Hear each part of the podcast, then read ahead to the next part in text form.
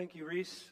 um, thanks to everybody who has been reading the passages these last few weeks. They've been long, and they're Old Testament passages, so there's a good chance there's going to be words in there that you can't pronounce properly.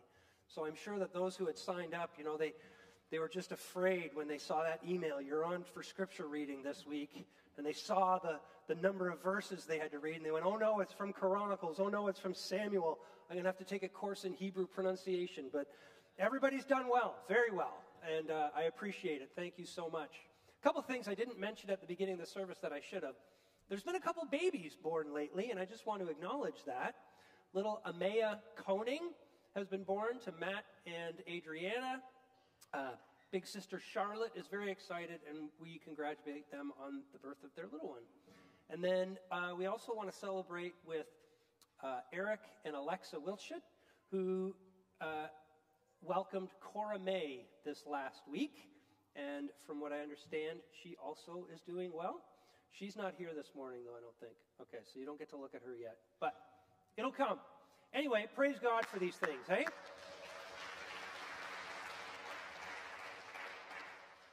Uh, you can see also we're doing a new thing. My number is up there already, so that if you think of questions that you want to ask, you can text them to me during the sermon. Um, well, don't text it to me during the sermon, that will distract me because of my Apple Watch. But you can write it out in your phone and then text me at the end of the sermon so that it's here already. Because I know that when we ask if there are any questions, sometimes people need a little time to uh, formulate their question, and then the opportunity is lost. So, that's the other thing I wanted to talk about. The third thing I wanted to say before we start is you heard that scripture reading and you thought, wow, how perfectly does that fit Thanksgiving? You know, talking about everything being God's, and then, of course, the pastor will make appeals for us to be really, really generous, etc. Ah, we're smart over here at Grace Valley, eh? We, we, figure out our, our series and we make sure we hit the high notes at the, at the right time, I got to be honest with you. There was no forethought to this at all. This is just the last sermon in the series on David, and it happened to be about something that fits so nicely with Thanksgiving. So, uh, no, I'd like to say I have a grand agenda, but that would be untrue. Here's, here's where we're going to begin. You know, um, We've been following the life of David for weeks, weeks. Actually, we started this in June. So it's been a long time. For months, we've been following the life of David. We've seen him go from being a shepherd, a lowly shepherd, to the greatest king that Israel ever saw. We've walked through the peaks of his life along with the valleys of his life. Uh, we've, we've seen the glory that he knew uh, in his righteous moments, and we've also seen the, the, the legacy of David being tarnished by his sin. We've seen the blessings that God has bestowed on him because of his faithfulness, but we've also seen the consequences of those, those sins uh, that he committed over the course of his life. And now we're at the end of David's life, pretty much. Now, we, there's lots that we didn't cover because like I said, David's life is the only is the second most uh, storied life in the Bible. We, we, get more about Jesus than David, but we don't get more about anybody else uh, because David was such a central figure in the plan of God's redemption. So there's First and Second Samuel, all about him, but there's also the Book of Chronicles, and that's that's where we are today. We're we're near the end of David's life, and we're returning to what you could call David's unrealized dream. He's near the end of his life. He's always wanted to build a temple, a house for God. But unfortunately, that has not been realized. And so, throughout his campaign as king, David has had this in his head. I want a house for the Lord. I want a temple for the Lord. I want a place for the Lord. And the question we want to ask this morning is why? What was so important about this temple? Why was this the thing that David was so bound and determined to make happen? Why did he want to build this temple? We're going to look at our need for a temple, the cost of a temple, and the fulfillment of a temple. That's what we're going to look at this morning, those three things. So, first of all, why did David want to build this temple in the first place? Is this some kind of legacy thing? You know, you go to uh, Juravinsky Hospital, or you go to DeGroote School of Business, you know, these, these rich, wealthy people, they put their name on something so that they have this legacy that will outlive them, or at least so they think. Was this about David's ego? Absolutely not. The answer to that question is, is given to us by David himself in, in the first passage that we read. He says this in verse 2 of 1 Corinthians 28 King David rose to his feet and said, Listen to me, my fellow Israelites, my people. I had it in my heart to build a house as a place of rest for the ark of the covenant of the Lord. David says he wants to build this place of rest for the ark of the covenant. Now, in order for us to understand what he's getting at, we have to understand what this ark thing is all about. And some of you are old enough to remember Raiders of the Lost Ark, so you know what the ark looks like. For those of you who are too young to know that movie, I'll explain it to you. The ark was, was a box that God told Moses to build many, many centuries before. And it was in, overlaid with gold, and it had this gold slab on the top of it that was called the mercy seat. And then it had two angels carved out of gold on top, facing the center. They were called the cherubim. And this ark was meant to sit all the time in the tabernacle that was the tent that, that was God's house for the people of Israel as they were traveling through the desert on their way from Egypt to Canaan. They had tents that they lived in. Well, God had a tent too, and they would put set this thing up. It was called the tabernacle, and it had these three sections to it. And the, the, the innermost section was called the holiest of holies, or the most holy place. And that's where the ark sat all the time. And only once a year could the high priest enter that most holy place on Yom Kippur, which actually was just this past week, for those of you who are paying attention, uh, the Day of Atonement, where he would sprinkle blood of a killed lamb on this mercy seat, on this Ark of the Covenant, for the sins of God's people. And when he did that, then above this slab of gold uh, called the mercy seat, the Shekinah glory of God, that is, the presence of God, would settle there. This is the holy, transcendent, royal, shining presence of God Himself. And the reason that it happened this way was because of sin. Sin is our rebellion against God, our refusal to let God be God and want to stand in His place in our lives. God is the one who determines what is right and wrong, what is good and what is bad, what is, what is profitable for us in the way we live and what is not profitable. But we, in our sinful nature, we rebel against that. We say, I want to be in charge and I know what's best for me and I know how to run the show. In fact, I probably know how to run the show better than you.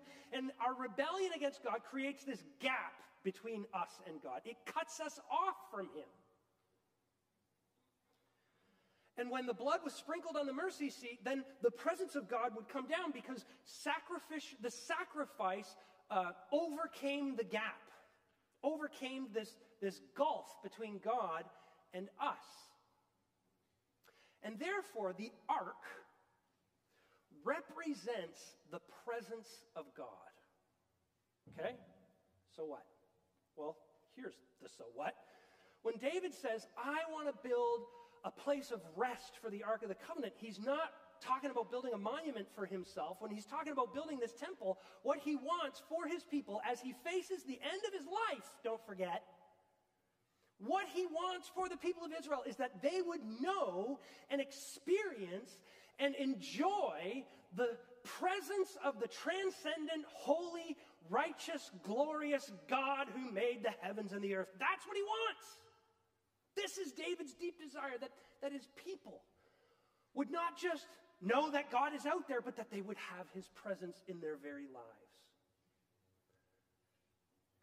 The people needed God's presence. And the thesis this morning is you and I, every human being that walks the face of the earth, desperately, desperately needs the presence of God in our lives. So the temple itself, it represented, if I can put it this way, the, the crossroads between heaven and earth.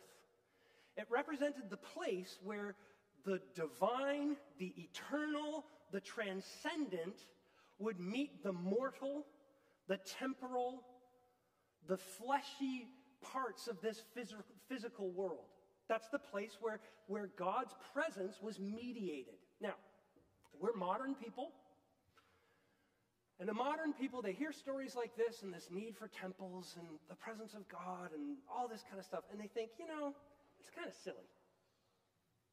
That's so, that's, that's like ancient practices. That's, that's the kind of thing that, that people who didn't, don't live in a modern, educated, scientific age like ourselves would need. But we don't need that kind of thing. And here's the interesting thing over the last 20 years, and certainly over the last 10 years, I don't know if you know this, but there are all kinds of renewal movements in old religions and all kinds of new religions being created all over the place.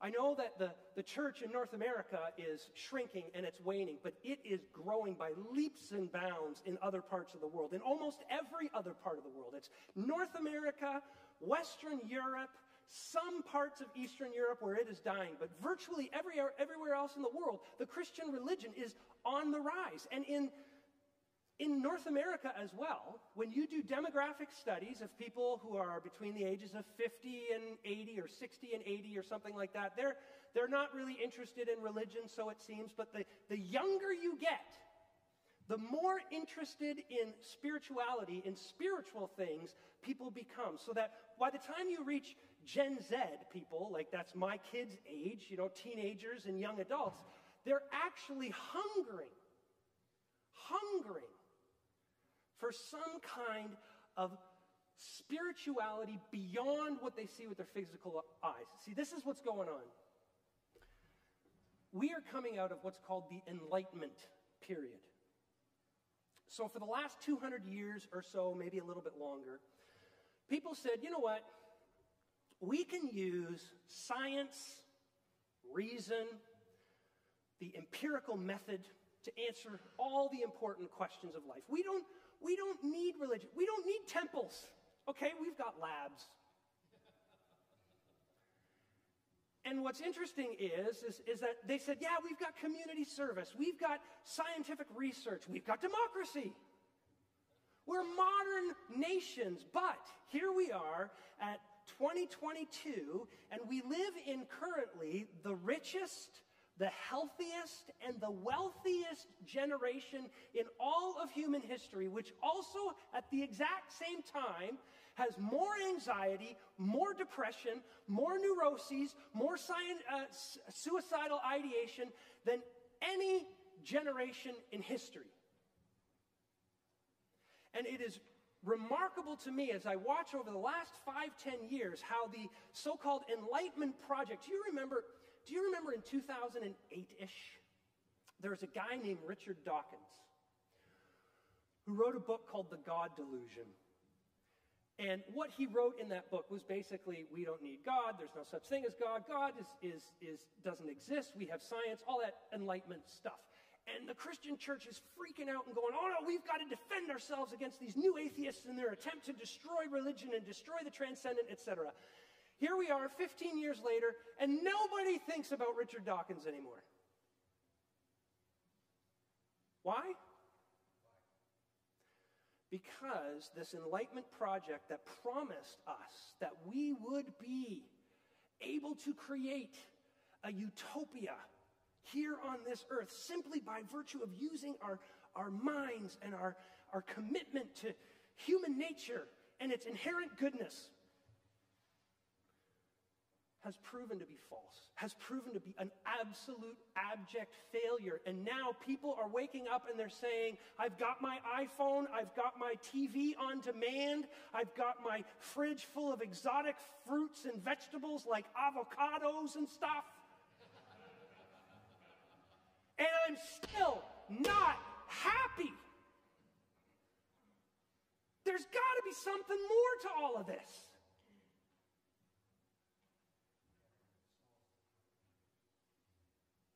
Well,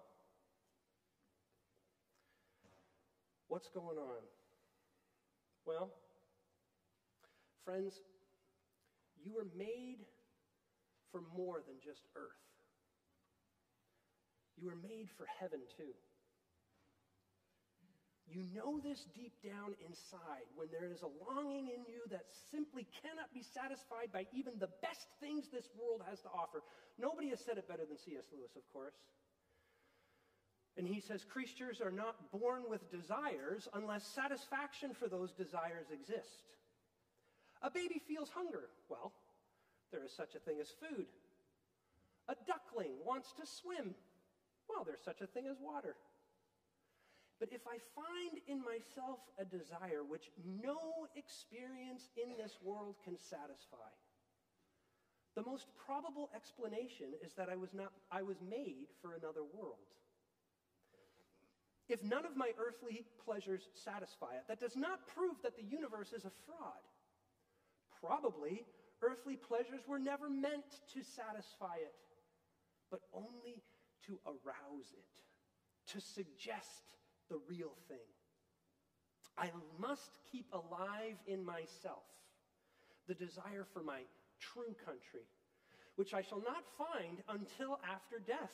I must never let it get snowed under or turned aside. I must make it the main object of life to press on to that other country and help others to do the same. The temple is the presence of God. We need the presence of God because we were created to be in fellowship with Him. There is a longing and a desire in us that no earthly pleasure can ever satisfy because we're not just made for earth, we're made for heaven too. Okay, that's the first thing. The second thing, what's, what's the cost? What's the cost of having this temple? If we need it, what's it going to cost us to get it? And of course, in chapter 29, verses 1 to 9, David recounts how much he has given to this temple, and then he, he, he, it recounts how the leaders of the people of Israel also gave so much to this temple. And maybe you're sitting here thinking, ah, ha, ha, I know what you're going to do. You're going to say that we need to give, right? That, that religion is all about you know, if you're a skeptic here this morning, you're like, ah, yeah, yeah, yeah, religion, it's a, it's a scam. You preachers, you get up there and you talk about all these important things that God's going to give us, etc., and it's all simply a setup for you to get into my wallet. Well, listen, buddy, I'm not falling for your trick. And I appreciate that. I do. Um, there have been Christians who have certainly used the story of Christianity and the, the gospel message in order to line their pockets. That's absolutely true. We call them health and wealth preachers, we call them prosperity gospel preachers, these kind of people. But I'm here to tell you, actually, that the cost is way more than money. If it was just money, it wouldn't be such a big deal. By the end of point two, you're going to be wishing it was just money. Look at verse 5 chapter 29, verse 5. So, so David has recounted all that he has given, okay? And he has given a ton. I'm not even going to tell you what it is, but it's like a ridiculous amount of, of his riches. And then he says, Now, who is willing to give money to? Open up their wallets like he did? Sign a pledge form? Not at all. What does he say? He says, who is willing to consecrate themselves to the Lord this day? To consecrate themselves to the Lord today. What does that mean? Well, we get actually a great definition of it at the very end of this passage in verse 19. When David is praying and he prays about his son Solomon in verse 19, he says, And give my son Solomon the wholehearted devotion to keep your commands, statutes, and decrees and to do everything to build the palatial structure for which I have prov- provided. It's that first part that gives us the definition of what it means to consecrate yourself to the Lord. Give my son Solomon the wholehearted devotion to keep your commands, statutes, and decrees. Here's what Scripture teaches us. If, if you want to have this temple experience where you know the presence of God and experience the presence of God in your life, it means to obey Him. It requires that you serve Him. It requires that you give your entire life to Him, and, and you do that without holding anything back and without without allowing the circumstances of your life to dictate what it is you will give to God and what it is you won't give to God. You have to drop your conditions. You cannot come to God and say, I will put my trust in you, I will believe in you, I will love you, I will follow you if you get me the relationship I've always wanted. You get me the job I'm hoping for. You keep me healthy and don't allow my family to experience turmoil and unrest and relational difficulty. You have to take your hands off your life. You must do that or you will negate the very presence of God in your life. You will not be inviting God's presence into your life. That's what David is praying for, that, that Solomon will be wholeheartedly committed to God, that he will not hold anything back, but that he will say to God, no matter what comes, no matter what the circumstances are, no matter what I experience, no matter whether I get good things or bad things, everything I am, I give to you, and you are free to use it any way only it was just money, eh? The money is just a consequence of it. It's just a manifestation of it. It's just a picture of if you have given yourself entirely to God, it's because, as Paul, David says in his prayer over and over and over again, he says, Everything in heaven and on earth is yours. Yours, Lord, is the kingdom. This is verse 11. Wealth and honor come from you. You are the ruler of all things. That's why they can give it away because they know that everything they are and everything they have comes from him, and therefore it's ultimately his anyway.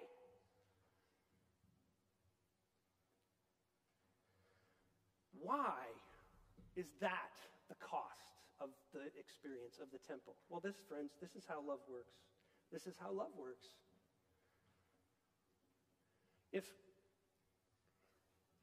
if I come to you and I say, okay, don't say, don't, I don't want you to picture me doing this. So someone comes to you and says, I love you. And I want to marry you. You go, what? Why do you want to marry me? And what if they say, Well, your trust fund excites me?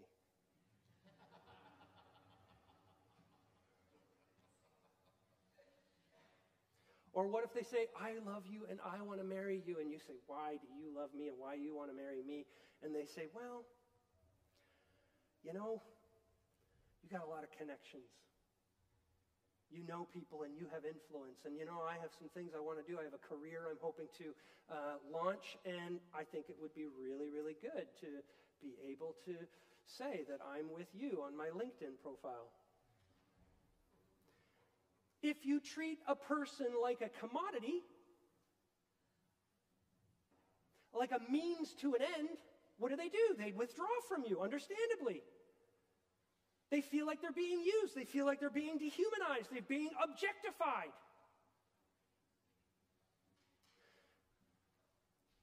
Jessica used to joke when we first uh, got married. She used to joke, Well, I thought I was marrying him for his earning potential. And three weeks before we got married, because I was concerned, she's marrying me for my earning potential. So, three weeks before we got married, I said to her, I want to go to seminary. And she didn't break it off. She knew that earning potential was not likely going to be a quality that I would have if I was going to go to seminary. Because she loved me for me. She didn't love me. You know, I'm, I'm, I'm, I, when I when I practiced this in my head, it like was a super good punchline, and you all laughed like crazy. But the point is this When you treat people like a commodity, they know it. And if you treat people like a means to an end, they are not going to give themselves to you because they understand that you're not really giving yourself to them. The Westminster Confession of Faith, if you want to know more, join my class, says this There is only one living and true God. He's infinite and perfect, He's pure and invisible in spirit. He doesn't have a body or multiple parts or human passions. He does not change. He's immense, eternal, and unable to be fully understood. He's all powerful, very wise, very holy, totally free, and absolute over everything. He works out everything from his unchanging righteous will and for his glory. God is very loving, gracious, full of mercy, and overflowing with goodness and truth. How do you relate, relate to a being like that? Do you ever say, I'll give myself to you if? To a being like that? No, the only way, the only proper response is to consecrate yourself. That's the cost of a relationship with this God. Now, third thing, the fulfillment.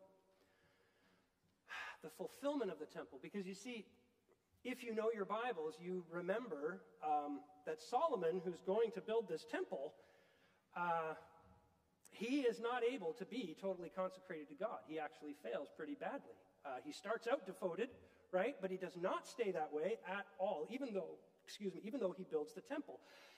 And when he builds the temple, yes, God's presence comes down, but, but as you continue to read the story, Solomon fails to be faithful to God. He doesn't give himself wholeheartedly to God. He gives himself to the also to the gods of the foreign wives that he marries. And, and as the story continues, it gets worse and worse. Each almost every uh, king that comes after is even more inclined to turn away from God and rebel him, against him and refuse to submit their, themselves and the people of Israel's life to, to him to the point where God actually, as the people of God have wandered so far away, he removes his presence from the temple and he actually has it destroyed.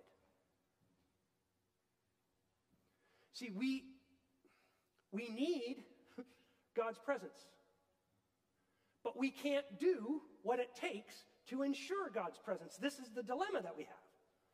This is the problem that we have. We are not much different than the people of Israel, are we? We look around the world and we see things that are interesting and, and things that are fun and things that draw our hearts away from full devotion to God. We have, we have stuff in our lives that we say, I want to hold on to that, even though I want to uh, trust in God. And we feel the tension, but the reality is, is that time after time after time, what do we do? We fall over to the side of satisfying our earthly desires rather than remaining faithful to God. You know, David said he wanted to build the temple, and God said no. Back in, in 1 Chronicles, in chapter 22, listen to what it says here. This is, again, David talking, or sorry, this is, no, sorry. This is God speaking to David. Or no,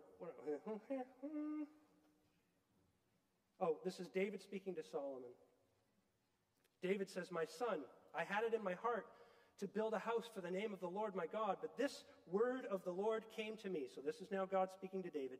You have shed much blood and have fought many wars. You are not to build a house for my name because you have shed much blood on the earth in my sight. But you will have a son who will be a man of peace and rest. And I will give him rest from all his enemies on every side. His name will be Solomon, and I will grant Israel peace and quiet during his reign. He is the one who will build a house for my name. He will be my son, and I will be his father. So God calls David's son a man of peace. That's actually what the name Solomon means, right? But listen to the rest of that verse. That was 10a, this is 10b. And I will establish the throne of his kingdom over Israel forever. I will establish his throne, his kingdom over Israel forever. How in the world is that possible? I mean, we just said Sol- Solomon was unfaithful.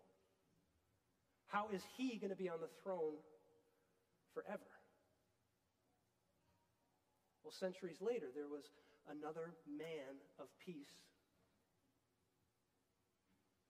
And he built the ultimate temple, and his throne lasts forever. You know, there was a man who showed up at the temple in Jerusalem centuries after King David, about a thousand years later. And that, that temple was actually empty of the presence of God. There was no glory, there was no presence. And what did this man say? He said, Tear down this temple, and I will build it up in three days. And he was talking about himself. And his name was Jesus of Nazareth. And what was he saying when he said that? He was saying, I am the bridge between heaven and earth. I am the crossroads. I am the temple that bridges you over the chasm. I am the place where the sacrifice is made. How in the world could he say that? Well, because Jesus Christ is the only man who ever loved God with all of his being. The only person in history who was fully consecrated, who, who had wholehearted devotion to the Lord. He was absolutely and completely consecrated, and he earned the presence of God. But what did he get on that cross when he hung there with his arms wide open and God was pouring out his judgment for our sin and rebellion upon him? What did he say? My God, my God, why have you forsaken me? Because he was crying out at the absence of his Father. His blood was poured out on the mercy seat. And God turned his face away from him so that God would never turn his face away from you or me. Even though you can't give yourself fully to him, even if in your best moments you want to give yourself fully to him, you know that there's parts of you that continue to push and pull against the sovereignty of God over your life. But in those moments, remember what the Apostle Paul said. He who knew no sin became sin for us that we might be the righteousness of God in him. He got the absence that we deserve for our manipulation, for using God as a means to an end, so that we would never, ever lose that presence. The glory would never depart. And you know what? This is a lot of biblical theology to hit it, throw at you in one sermon, but I'm going to do it anyway. What's the temple of the Lord now? Where is it? Where's the place that you can know the presence of God? Where do you have to go? Jerusalem? Right here, sister. You got it. It's right here. We are the temple of God. Each and every one of us, if you believe in Jesus Christ, you are a temple of the Holy Spirit. And you know what? The thing that's standing in the way of you experiencing it is your own your own reticence, your own unwillingness to fully surrender. But the sacrifice has already been made, so all we have to do, friends, is repent. Repent and admit and turn your face towards Jesus. And you can know that presence again. And always. Until he returns. Let's pray. Heavenly Father, Thank you.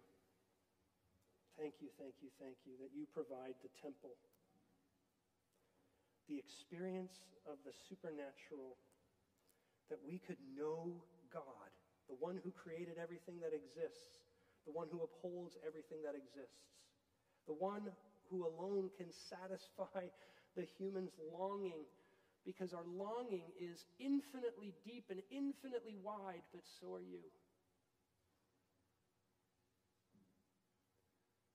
Pray, Lord, that you will help us to give ourselves over more and more to you, to hold nothing back. No relationship, no amount of material gain, no amount of reputation Take every part of us, Lord. Own it. That we might be indeed pure temples of the living God. For your glory, we pray in Jesus' name. Amen.